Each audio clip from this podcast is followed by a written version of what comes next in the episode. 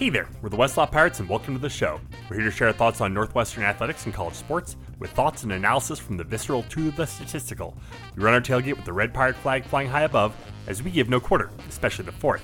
I'm Sam Walter. I'm John Lacombe. And I'm Eric Skoskauspo. March Madness is upon us. Uh, we are through the first weekend of the NCAA men's and women's basketball tournaments. Um, I know my bracket was completely shot to hell after like the first game happened. Um, uh, we'll talk about that in a little bit. Um, big news, big big news I mean, uh, from softball, from wrestling, from lacrosse. I mean, all the spring sports are just absolutely rocking right now, and we would be remiss if we didn't lead off tonight uh, talking some softball because uh, this past weekend the Cats went down to uh, Columbia, Missouri and completely dominated the weekend tournament there, uh, beating Missouri, uh, top 25 team in extra innings. They're you know, on their own field and finishing it off with a not just a shutout, but a no hitter by Daniel, Danielle Williams on her birthday against Stanford. I so we should say too, and this is all of you who are big Northwestern fans right now are being like a Northwestern athlete won a national championship and you're leading with something other than that. You're not wrong. That is true. And we are going to get to that and we're going to give it its its due. But we had to lead with softball because what is happening in softball right now?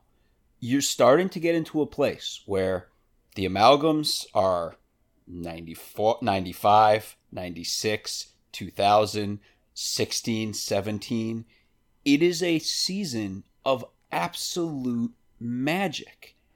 I mean, I just, the, it's not just about the wins. There have been great seasons in other sports. There was that whole period of time where lacrosse just dusted everyone for entire seasons three, four, five, six seasons in a row, right? It's not just that. Even though they're piling up wins, it is just every game is like you have to watch because something unbelievable is going to happen. And it's it's almost like ludicrous what they carried into this weekend. And then what happened in this weekend? I'm just the first game, like Sam said, it went to extra innings. In well, no, the the, fir- the first game they obliterated Ball State, went five innings, they won thirteen to five, right, and then came right back, like a couple hours later. Right. They run ruled Ball State. And they play they play Ball State three times this season, twice this weekend. Put them to bed both times.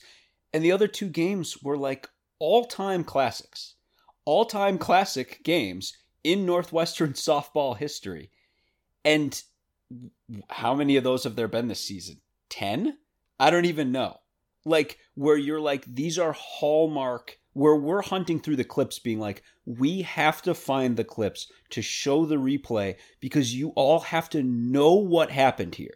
And just to read about it won't the the Missouri game they go to the bottom of the 8th extra innings. And in the bottom of the 8th with two outs Missouri puts runners on first and second and then hits a ball through the gap between second and third. And Angela Zedak for the second time this season, hoses down a player in the most, in like on the biggest stage, in the biggest moment of the game. And it's like Zedak to Rudd, they've had a connection twice, where both times all time plays. If she doesn't put the play, the, the ball, exactly where it has to go at home plate. And if Rudd doesn't gather it and make a perfect tag, Northwestern loses the game. But that's the point. You've all been on board seasons where this happened. And it's like, Scuzz, I think about our junior year at Northwestern football, right? 2000, where it's like, at some point, you're kind of just looking up at the sky and being like, you know, if God be for us, who, you know, who before could be against us? Like, it's, it's just that kind of thing where it's all of the talent, but then you just have the magic too. And, it, and it's just, it's incredible. Yeah, it, it has been um, it's been really exciting. Like I think the last time we talked about softball in depth, we just talked about how exciting this team is to watch. The walk off home run against UCLA, um, the aforementioned Zedak throw to home plate against Oregon.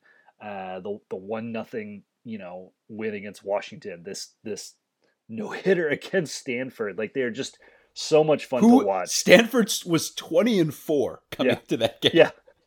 Um, I wanted to call out um, something that uh, was highlighted by D- D1, the D1 softball Twitter account. I think that's what it was. Yes. Yes, it Yes. was. Um, which is a really interesting coaching angle that that emerged this weekend. So we've been talking about obviously Danielle Williams is a uber talent. She's an incredible pitcher, um, and Northwestern has struggled to find you know the right battery mate for her um, going into these you know four game weekends because Williams cannot pitch all four games, and what the D1 softball account highlighted or, NCAA D1 softball ha- highlighted is that most coaches going into like a three game series or three big games um, in a weekend, they will pitch their ace twice and hope that they get, you know, a good 15, 16 innings out of their ace and maybe they can use them in relief and in another but but they're essentially saying like the middle game is is going to be the rest of the battery is going to be handling the middle game. And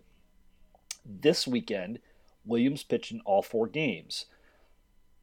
But she came in in relief in the first three. So after uh, Lauren Dvorak pitched three innings against um, Ball State in the first game, and then William- Williams came in for the next two. Uh, in that in that game against Missouri that you mentioned, John, um, Boyd pitched the first three innings, and then Williams came in for the last seven. Uh, in the second game against Ball State, uh, Boyd pitched almost the whole game. Williams just came in. She got a save. I guess she got the last out. And then obviously she pitched the whole game against Stanford. Um, but it is, I think it's really cool to see that coaching pop up. And, and um, D1 softball basically called out Kate Drohan as being super innovative in this, in this space and figuring out how to work with the talent she has and the team she has uh, to maximize the opportunity for success. And that's, that's really exciting and just underscores everything else we've already been talking about um, in in the way that this team is is rocking and rolling and will likely continue to do so. I mean, this is going to be a really fun ride this year. Absolutely. And, no, go ahead, Sammy. And, and what's great is now they're coming home. You know, we're recording this on Monday night, the 21st. Tomorrow, They- weather permitting, They have to come home during spring break. I just, it's Get It your can- ass to Drysdale Field. yeah. Uh, I mean, do you really? I mean, South Padre Island, Daytona Beach, Miami. Do you really have to go? Is it that important? Couldn't you just go to Drysdale Field instead? That's all I'm saying. uh, yeah, they got Loyola Chicago uh, tomorrow um, as we record this on Monday night. Um, and then Big Ten play starts with a, a three set against Michigan State um, this weekend. And then next weekend, Michigan. Next next weekend is the weekend. Next, Yeah. oh, this is this is the whoever comes away with two out of these three games is in the driver's seat for the Big Ten. Right. And that's and so there's there's a couple other pieces of it too. First of all, Scuzz, you mentioned, you know, from from the actual quote unquote X's and O's, even though we're talking about softball, the awesome work that Coach Drohan has been doing, the way she's been sort of platooning Danielle Williams. Well, there there's one important piece that should really be mentioned here, and I think there's a chance because of the way the Mizzou game ended, and then the way um, the the Stanford game went, whereby Danielle Williams was a little shaky towards the end of the, of that Mizzou game, like mainly the sixth inning, um, and then locked it down in the extra innings. Although things got crazy in the bottom of the eighth, and it took that ungodly play from Zedak to to extend the game. And then that was all just wiped off the books because then Danielle Williams went full Terminator mode and just obliterated one of the one of the you know maybe the fourth best team in the Pac-12. Um, and lost in all that right was that for for a tiny bit of bad and a heck of a lot more good, it was happening with Danielle Williams on the mound. Well, lost in all that is Lauren Boyd has been awesome the past two weekends. Um, first of all, she almost threw a no hitter last weekend. And then this weekend, she was great against Mizzou. And to your point about the way Drohan is working, Drohan was basically like, um, this Mizzou's an awesome team. We're going to start Boyd and we've got break glass with Danielle Williams as soon as it's needed. And that's exactly what they did. Boyd pitched awesome through three innings and then got in a little bit of trouble in the fourth inning. And Coach Drohan went, All right, in comes Williams, and played it exactly that way. And it really worked. But lost in that is that, like, there's certainly no guarantee Boyd wouldn't have worked herself out of that situation she was in in the fourth. It was just the strategy and the way we were going. But Boyd's been really good. And for us talking about the way that that Northwestern's got to find that you know that number two. I mean, this goes a, a long way toward solving that problem. Well, well and, the, and the bats are what allows you to do that, right? Oh, because I mean, like that was the other thing we talked about, and, and this is you know just relative to the last couple of years. Uh, and you can even go back to that World Series run that the Cats went on a few years ago. I mean, most of those games were super low scoring, but Northwestern has put runs on the board this year. Um, and they and they mean, put they put up Lord have mercy. yeah, they put nine on Mizzou. You had the you had the, the two Rachel Lewis home runs right in this game, um, and that like the, the that gives the coaching staff the opportunity to say, okay, you know what, if we give up a couple runs to Mizzou early, it's okay because because our bats are going to be there, um, and that's that's just a really exciting place to be. It is. I mean, again, I, I go back and I think of some, you know, like 95 for example right? And like what was known coming into that season right? Where it's like you know uh, looks like you know we know rob johnson's going to be good. We know sam is going to be good. Steve schnur's probably going to be good. And then everyone was good. It's kind of like that. It's like it looks really quaint now the way that we were like northwestern's got to find those bats against the top competition. Now that appears that like everybody in this lineup can hit it's just like they they had so many things coming in, but this team has made this titanic leap. And now it's it's literally you go through the lineup and you look like I mean Rachel Lewis, Jordan Rudd, Maeve Nelson, Skylar Shellmyer, Angela Zedak, like Hannah Katie, like Grace Neat, they all hit for power and average. There's no weak place in this lineup. They're all awesome. And that's why like to the, the aforementioned D1 softball, they're eighth now in the D1 softball rankings. And first of all, frankly, that's low. And they should be higher because the resume of this team is just ludicrous. They have no bad losses and a bucket load of good wins.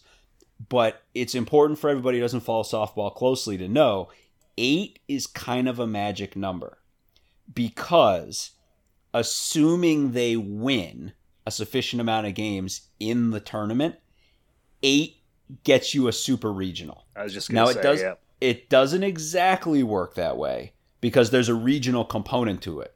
But honestly, you mentioned earlier, Scuzz, right? Like Big Ten championship, etc. Like there's also probably a super regional spot at stake but northwestern definitely has the edge in that category so it's it's this loose thing because the the tourney is going to be like well okay the top eight teams, but they're also looking to geographically distribute these regions throughout the country. And for example, having a team in Chicago that is absolutely flipping awesome at softball is something that the softball committee really wants to see because it means they can, for once, put a meaningful regional up in the North Midwest instead of like Oklahoma and California and Florida where they always are. Yeah, so, well, well, well, yeah. in in the top seven, you've got Florida State, Florida, and Alabama, right? Like they're like that. That's that's not going to be t- three super regionals. Um, you know, Oklahoma, Virginia Tech uh, are some of the other ones. Duke, Oregon, Washington. You know, like presumably there'll be one out on the on the West Coast, so that would be teams that you know Northwestern has beaten all of them. Uh, Northwestern should win the Big Ten and Pac Pac ten uh, Pac twelve championships this year, frankly. So, um, but yeah, so it's not a guarantee, but you're right. That is that is kind of a magic number and a great target for Cats to be top eight. Right, and, and sort of bearing the lead. The reason we bring this up is super regionals are friggin' incredible. They're like like one way to look at it is in terms of total games played. North like Drysdale Field is currently on schedule to host 14 softball games this year. if Northwestern hosts a super regional, that number basically doubles. Northwestern isn't playing in all those games, but were Northwestern to win and make the super regional, Drysdale Field hosts what, like a total of seven teams other than Northwestern over multiple rounds, all of whom are awesome softball teams, all of whom bring their fan bases, you know, and their teams. And it's just this raucous environment, basically just this softball party that goes on for weeks. And I mean, and Northwestern hasn't hosted one of those, I think, since the mid aughts, I want to say. And I mean, it's just like, again, not to put the cart before the horse, but I mean, you look at a season like this and it's hard not to think the stars are aligning. Yeah, super exciting. And um, I know off air, we've kind of been, I know, John, you and I have been kind of trying to figure out which of these Michigan games we can go to. Um, I, I know. I would, I definitely want to go either Saturday or Sunday. Um, not not sure what what the schedule is going to look like, but I, I, I think the plan is one of those two days. Yeah, I want to be at, at I know, as do I. And I mean, the other great thing is is softball is so weird, right? It's like there are 14 opportunities for you to go watch this team. If you can make the Michigan games, awesome, come join us. If you can't, there's 14 different like pick one. What day is most convenient for you? But get out to the stadium. Again, it's like it sucks that again, like hopefully as many like Evanston residents, as many alums can get to Drysdale Field tomorrow and Tuesday and support this team because it just stinks that the students are gone. But and for the students, man, don't think it's always like this because it's not, regardless of sport. Like you're going to be talking about this season a long time from now, so like go watch, get on board. Uh, so we, we did mention uh, a national championship for Northwestern. Um, we should probably turn our attention to wrestling. Um, no, I- I'm not talking about WWE. Uh, we've got uh, college wrestling. Ryan Deakin. If you smell what Three-time- Deakin is cooking, Yeah, there you go. There you go. Three-time Big Ten champion, um, but has not has never won a national championship until this year. Getting it done at 157 pounds, um, All American, national champion, Big Ten champion. Congrats to uh, congrats to Ryan Deakin. I think so. We should do full disclosure, right? And say, like, look, we're incredibly aware that Northwestern has a very strong wrestling program. I would definitely come clean and say, right, that we are not big wrestling fans, right? And wrestling is an interesting thing whereby, you know, I I might compare it to as someone who's not in on hockey to the way you guys are with hockey, right? But but even more so, right? Where there are a lot of people who don't understand the intricacies of wrestling, but within the wrestling community, that's all there is. Wrestling is the thing, and everything else falls second. And one thing that I think became very apparent to everyone outside of Northwestern Nation, looking at the coverage of the Big Ten Championship, the coverage of the NCAA regionals, and then finals, is that Ryan Deakin is something of a god in the wrestling world. But beyond that, he is someone who all of the wrestling world wanted to root for because he was the guy who so clearly deserved a national title, who just through bad circumstances hadn't gotten one yet. And you saw that that that he was almost the focal point of the whole deal. Right at the NCAA championships, they're filming him getting out of the car, walking into the stadium. Like this was his moment.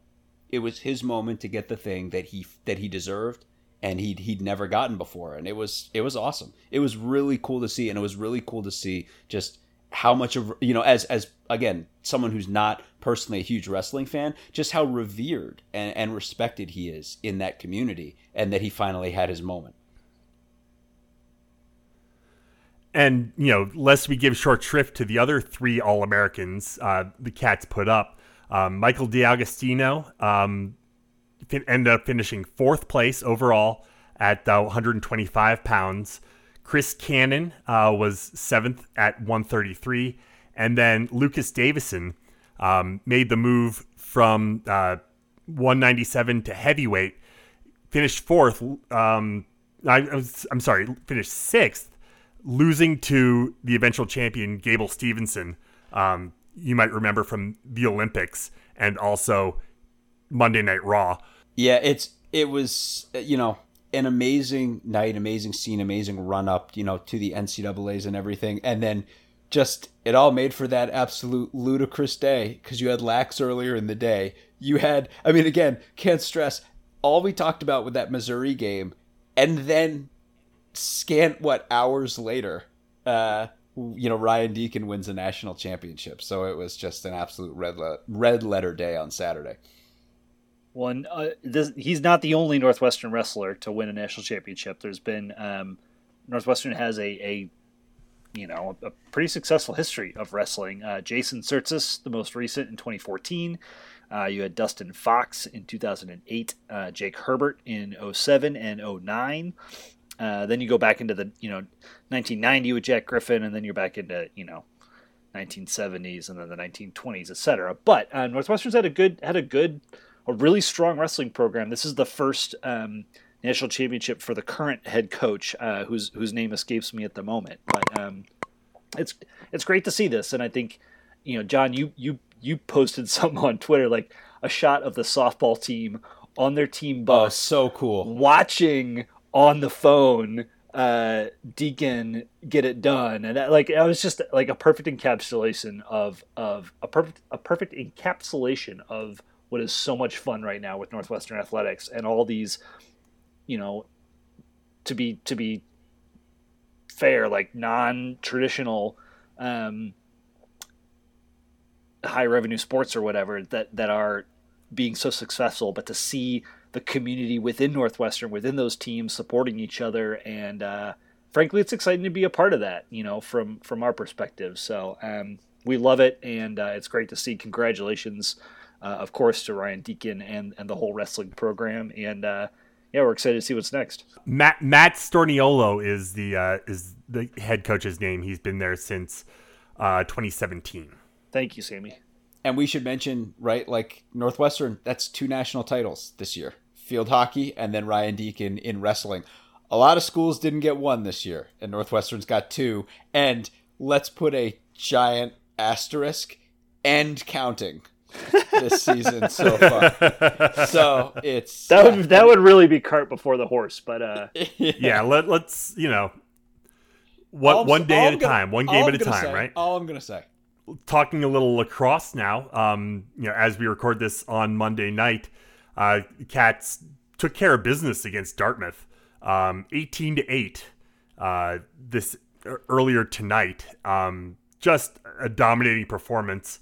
Uh, and then on Saturday, the big day of, of Northwestern everything, uh, Ohio State came into town and the offense was clicking 22 to 14. Cats won that one as well. It's it's one of those things where I think we're aside from North Carolina, where I think eventually the wheels just kind of came off, and and I think Scuzz, you were even talking, or was it Sam talking at the time, like, oh my god, this team's good at defense, North Carolina, but aside from yeah. that, I mean, Northwestern, I would say we've seen better defensive teams than this, but this one is, you know, I mean, again, like you hate to be, it's like God, and if you would, if you add Izzy Scane to this team, but even without Izzy Scane, the firepower on this team is ridiculous. And I think there are two ways to look at it. One way is everyone is scoring right now. And I think if you look at Ohio State, we had, I think, something like eight players score at least two goals. So I mean, the goals are coming from everywhere. And then the other side of it is, on the other hand, Lauren Gilbert is on this ridiculous heater. I mean, she has 11 goals in the past two games, um, and of course, we've all seen what she, what she's done already this year, right? I mean, Syracuse, but one example, right? So, um, I think the yeah, I mean, they're you want goals like they're getting them, and I think you know we'll we'll see again when they place the, the top competition, the top defenses. Um, you know, can can they keep living this way? But right now, they've just got goals for days. So based on the current uh, USA Lacrosse magazine rankings, Northwestern has played number one, number two, number five, number eight, number nine, and I don't see where Notre Dame is. Oh, and number twenty, Notre Dame. Um, maybe a couple others, but like I, I say that because I'm about to, to, to, quote some stats on the season. I want to re-emphasize what we've talked about previously that Northwestern's had easily the toughest schedule in all of college lacrosse this year. Now they have lost to number one and number two in North Carolina and Boston College, um, but they have beaten every one of those other teams. And when I like, I'm, I'm, gonna I'm gonna quote a couple of my favorite stats here. So draw controls are getting better and better. Um, Northwestern's at 164 to 138 for their opponents. That's you know just a critical facet of the game. That's always been a hallmark of Kelly Amonte Hiller's best teams. On the uh, free position opportunities, Northwestern is converting those at uh, 52.6%. That's um, you know three percent better, three and a half percent better than than their opponents. Uh, save percentage is higher. Shots on goal are higher. Um, so they're really getting it done uh, on on both sides. Um, the clearing percentage has improved. That was that was a little bit of a struggle early on in the year. They're up to uh, to 87% on clearing percentage. That's better than the the 80.6 that their opponents are putting up. So when you break down like some of those other components of the game, especially defense and draw controls, which again I still think that's the the the, the most important thing for Northwestern this year. They've got a ton of scorers.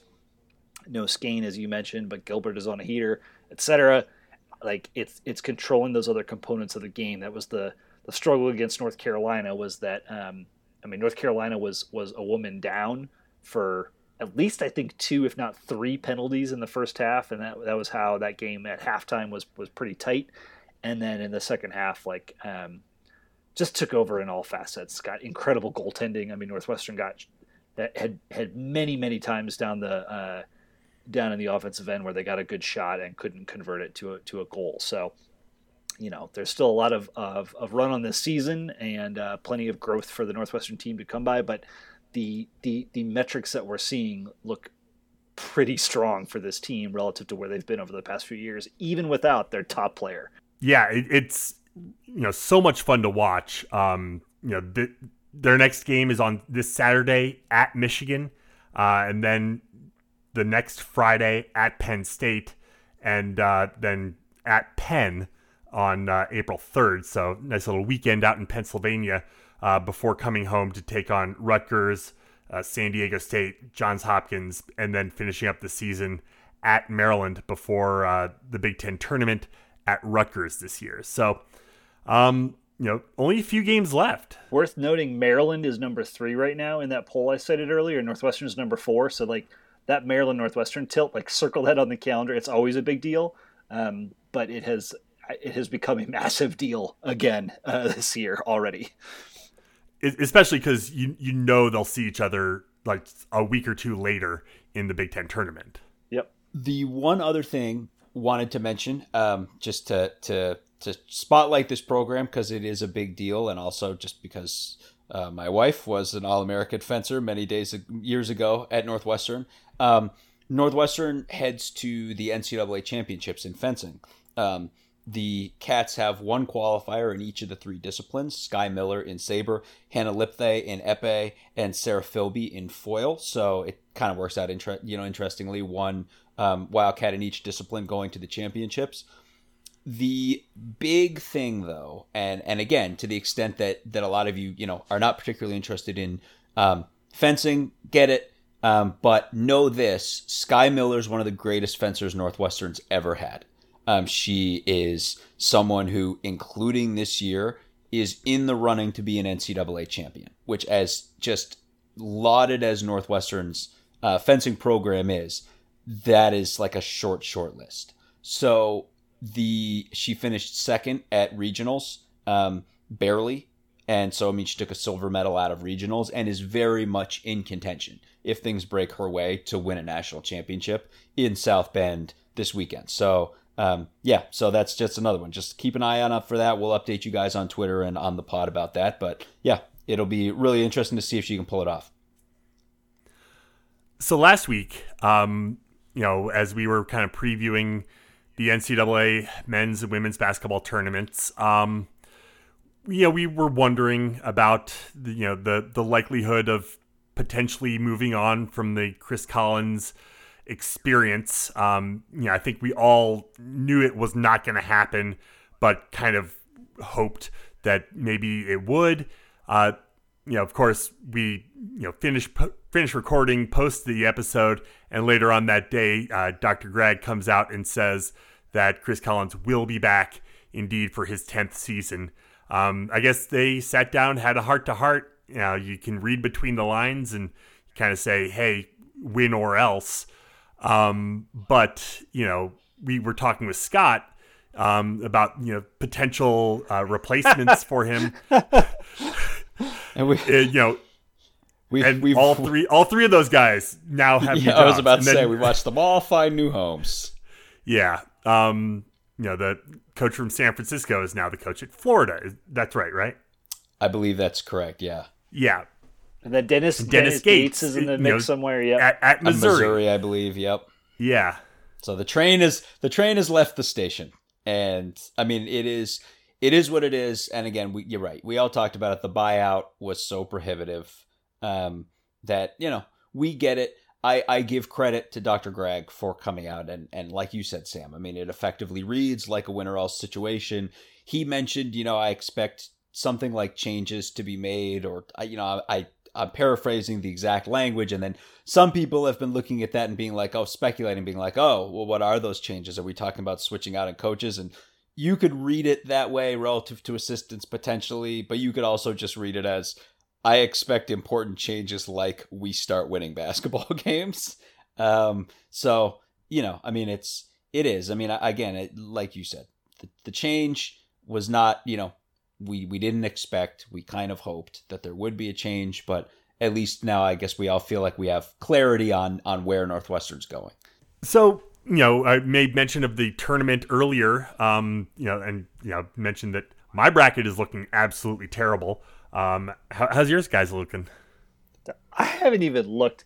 Uh, let's like so let, let me let me answer your question with a question sam um when you say like how's it doing like if if you're saying all right the goal is to have as many winning teams as possible then not well but i would submit that I- submitted two brackets to the wild to the Westlot Pirates challenge, one on my own behalf and one on my daughter's behalf. Both are in the 2.2 percentile in the country.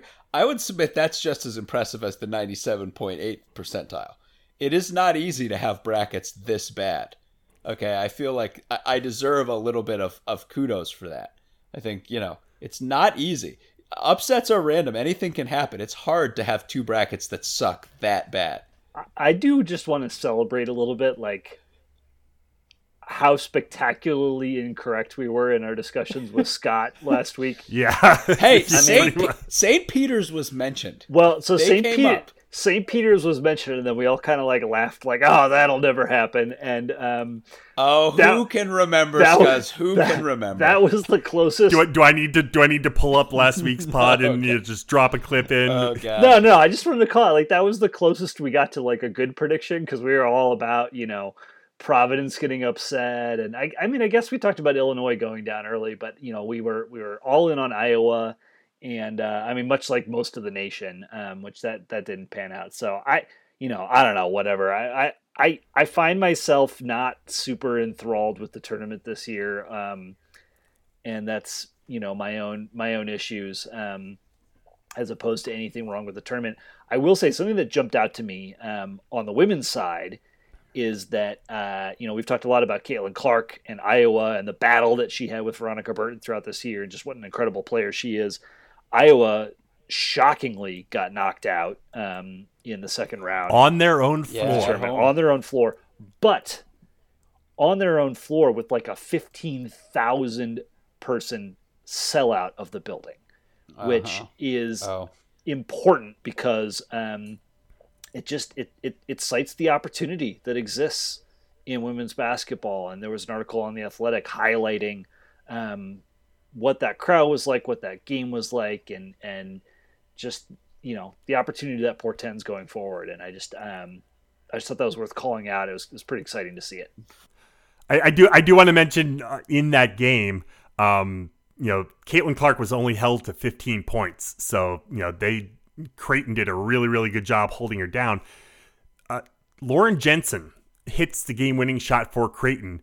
She transferred from Iowa, so she goes she goes back to Carver Hawkeye Arena and knocks off her old team. well, as Creighton heart, advances. Heartbreaking the... loss at home of a of a wonderful team couldn't happen to nicer people, as far as I'm concerned. yes. Oh, darn. Oh, yeah. The uh, the other thing too, you know, because you talk about that kind of you know potential of the women's game, and of course the women's game's just had this kind of explosive growth, right? But one of the other recent knocks on the women's team is like it's too top heavy, right?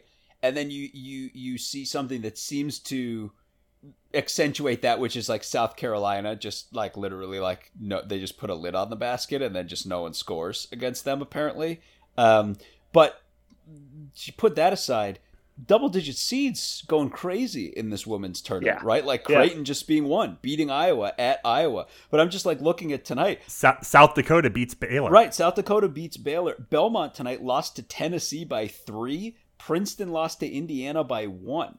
Like, I mean, the you had that era of the power programs, and of course they're still there, but the game is getting deeper and deeper and deeper. We, and, we, yeah we had discussions on this podcast six, seven years ago about how the UConn phenomenon in women's college basketball is very akin to what UCLA did in men's basketball in the 70s. Exactly, yeah. And that their success, while it was hard to stomach in the moment, was was going to improve the game because it was going to create excitement, it was going to create competition, it was going to get these other programs uh, a vision of what success looked like and something they could they could build toward. It was going to create assistant coaches and head coaches that were going to trickle down throughout the sport, and that has happened. Right. Um, and I there was there was a really uh, interesting commercial I saw the other night. It was just it was just a black screen, and then in the background you had the the the the call from the game when Notre Dame won the national championship. What was this like three years ago? I think. Um, and Arike, Ag- uh, uh, um, I can't remember her last name. Um, uh, uh, it's Agobun. I'm gonna massacre it. It's like yeah. Agumba. Uh, no, I'm just. I'm just gonna give up. Yeah, I yeah. can see it in my mind. Uh, Ogunbowale. That's what Arike yes. Ogunbowale um, hits. Like for anybody who didn't see it, she hits like at the buzzer.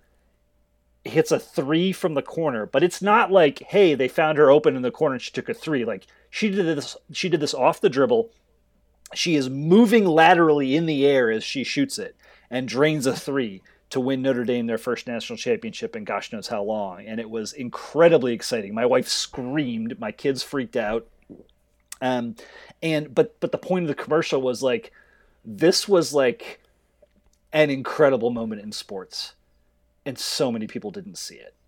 And we've we've been on this corner for a couple years now, and I cannot like you Northwestern didn't make the dance. That's a huge bummer. You know, the the the the Iowa team that you probably heard a lot about during the course of the season is now out. It doesn't matter. Like, watch these games in the women's tournament. It will be exciting. It will be heart pumping. Like, in, enjoy it and for the athletic spectacle that it is. Um, don't miss don't miss what is going to be a phenomenal uh, last three rounds of the women's tournament as long as we're talking the women's tournament too, and even though Northwestern didn't make it, let's just use this as an opportunity to say that Veronica Burton, third team All American. Um, yeah, yeah, yeah. First, yeah, first one yeah. to ever do it. First Wildcat to ever be one of the three first, second, third team All American. Right. That basically means she's one of the 15 best players in the country. You're going to see that totally confirmed during the WNBA draft when she goes really high hey, I mean, the U.S. Olympic squad, right? Right. Yeah. yeah right. Exactly. Um, and then the other piece of it, though, Northwestern women's basketball. Do not lose sight of the fact that Jordan Hamilton is still playing basketball right Oh, now. yes, I totally forgot about that. She's going to the Sweet 16 with Stanford. Now, she's like ninth woman on the team. She comes off the bench seldom. I think she has something like 25 points on the season. But again, this is someone who had, you know, between 850 and 900 career points at Northwestern. This is someone who either started or was like sixth man for four years at Northwestern on very good basketball teams, right? This is not her first trip to the tournament, right? Um, and she's someone who just absolutely went to war for us for four years, big time. Logged so many minutes, so much meaningful basketball, and then graduated and had a chance to grad transfer. And now she's, again, in a lesser role on a powerhouse team, and she's going to have a chance to win a national title. Yeah, so go go we'll get see. a natty, Jordan. Go get yeah, it. go get go get a chip. As as we're talking brackets, um, we would be remiss if we didn't mention the one other bracket that uh, was released this past weekend. That's right, the college hockey bracket, um, the Frozen Four, yeah, the NCAA tournament. Sixteen teams made the field. Um, yeah, we all taken a an interest to the, the college hockey tournament over the past several several years. We've all kind of paid attention to it.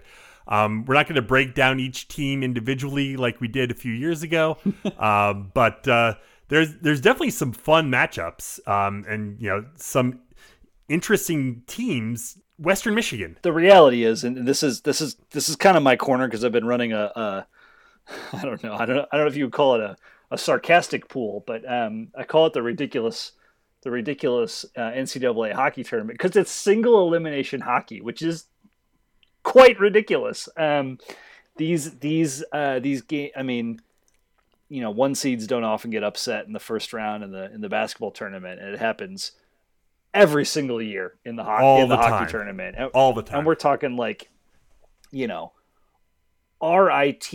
I can't even I can't even tell you what that stands for, but it's some like obscure institute of technology in you know Roch- Rochester, I think. is that Rochester? I thought it was like Rensselaer or something. I- Any anyway, like RIT knocking off North Dakota or Yale coming out of nowhere to knock off Denver. Like like just crazy crazy shit happens in this tournament. Um, but it's just fun, and uh, I will say one of the one of the most exciting changes this year is uh, in the past the tournament has started on Friday. And then teams that, that play their first round, like like a half, I think half the teams that play on Friday play their second round game on Saturday, while other teams are playing first round games on Saturday. It's quite confusing, and they've they've made it a proper um, a, a proper schedule this year. I'll call it where you know uh, there are half the teams play Thursday, Saturday the first weekend, and the other half the teams play Friday, Sunday, kind of like it should be with you know just like basketball. Um, it's a good a, a- good step as far as I'm concerned, but um, this tournament is always fun. It's on ESPN. You get Buccigross and uh, uh, and Melrose calling games. Um, Melrose might be intoxicated while he's doing it. I'm not sure, but um, it's a lot. It's a lot of fun. And uh, if you like hockey, dig in, enjoy it. The uh, my, my my my other favorite thing is is just the um, preponderance of you know geographic bias that uh, Oh. my my friend Oh, my- group has. Oh yeah. So like and and in the first round, Sam, your Denver Pioneers are facing up against John's I don't like John doesn't really have a team in this in this fight, but if he had a team, it would be UMass Lowell. And y'all play round 1. Denver, some Sallies. Why don't you go catch some more trout? You Sallies. Why don't you catch some lobster like a real man? That's what I'm saying. Well- you mess. I just like I can't. This is all I live for every year is just the teams. There are how many teams in this tournament? What sixteen? Six- 16. 16. 16. Four of them are from Massachusetts, which is first of all Low. not out, not out of the normal at all. And if anything, low. i- if anything it's low, usually it's like 6 teams from Massachusetts. and and within Massachusetts, the distribution. I don't have to say what kind of distribution. Pick one: regional, academic, uh, cultural, financial. The distribution. The four teams are UMass, Northeastern, UMass Lowell, and Harvard. and UMass, not a big state. Uh, Massachusetts, not a big state. St- just- stal- stalwarts Boston College and Boston University are in the tournament almost every year. Uh, they have not made it this year. You can. T- I'm very cut up about this. I might add. Um, no, I'm not. Uh, but like, but yeah, like typically you have a just a ton of Boston teams, a ton of Minnesota teams. The trope from the from the movie Miracle uh, several years ago about you know a lot of guys from Boston and, and, and Minnesota is really spot on when it comes to, to college hockey. I mean, it's just it's the the degree to which dying or long dead mill towns of the Northeast are represented in these tournaments. Allentown hosts a regional. Worcester hosts a regional. Lowell is a team in the tournament just about every year. I'm just there's no amalgam for this. There's nothing else remotely similar to this. there is there is one point I do want to mention, um, and that's uh, kind of bringing it into the Big Ten. Michigan, who won the Big Ten tournament, has like four. I think they had four of the top six draft picks in the NHL last year, and like all of these guys, they had five or six Olympians who went to Beijing. So you know, there there's a lot of talent on this Michigan team. If you're a fan of, you know, if you're a fan of the NHL uh, probably one of your players is you know plays for Michigan. Be- so better you know, better tune in on Friday because the fact that Michigan is the number one overall seed probably means they're going to lose to American International College oh, I, in the first round. I was round. about to say. I was about to say all these guys play in the Olympics, and then the NCAA is like, first of all, how do you feel about Allentown, Pennsylvania? and then puts them with Quinnipiac, St. Cloud State, and American International. Yeah, who as Scuzz said, I wouldn't be surprised if they lose to. I think so. St. Cloud State was the number one um, overall seed last year, and I'm trying to look it up real quick.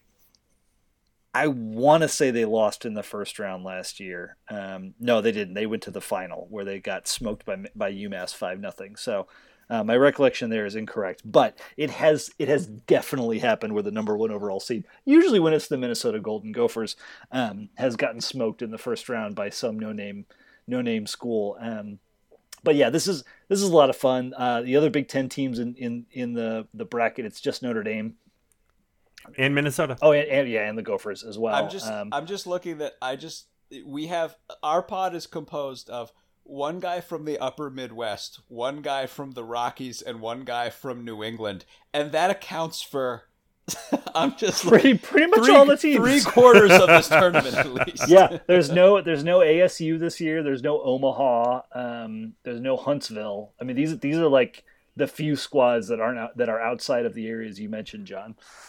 Yeah, like I mean, you really have to lean. Like, do you consider North Dakota outside of that region? No, really. no. I mean, it's yeah. like no, Grand, Grand, no. Grand Forks is basically on the border of Minnesota. Quinnipiac's in Connecticut, I think. Like, they're it's it's pretty much all of the teams. It's I mean, all sixteen teams. The, the the Notre Dame, Ohio State, Penn State corridor is probably the most like non, you know, uh, linear right. to what you were describing earlier. I guess you could throw Michigan, Michigan State in there as well, but um, but we and, all went to Northwestern in Western Michigan too. Oh yeah, well, yeah, Western Michigan.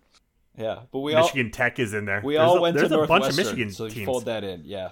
Speaking of which, you know who Michigan didn't beat to win the Big Ten title? Northwestern. Where's our hockey team? Come on. Well, well, as, as, we talked about a few months ago, that that dream is probably yeah, I know. But we can we can always still dream someday. And anything else to mention before we get out of here, guys? No, just like get your ass to Drysdale Field. Uh, yeah, yep. one of these next two weeks, and uh, watch watch the, the the women's basketball tournament. You will not be disappointed. Absolutely, uh, could not agree with you more. So we'll go ahead and leave it there for tonight. Uh, head to our website, westlotpirates.com, where you can leave comments and questions. Find us on Facebook, Twitter, and Instagram at westlotpirates, and email the show, westlotpirates at gmail.com. Tune in next time as we give our visceral and statistical views on Northwestern athletics, and look for us in the west lot of Ryan Field flying the red pirate flag, because we give no quarter, especially the fourth. For John Lacombe and Eric Scousby, I'm Sam Walter. Thanks so much for listening. We'll see you next time.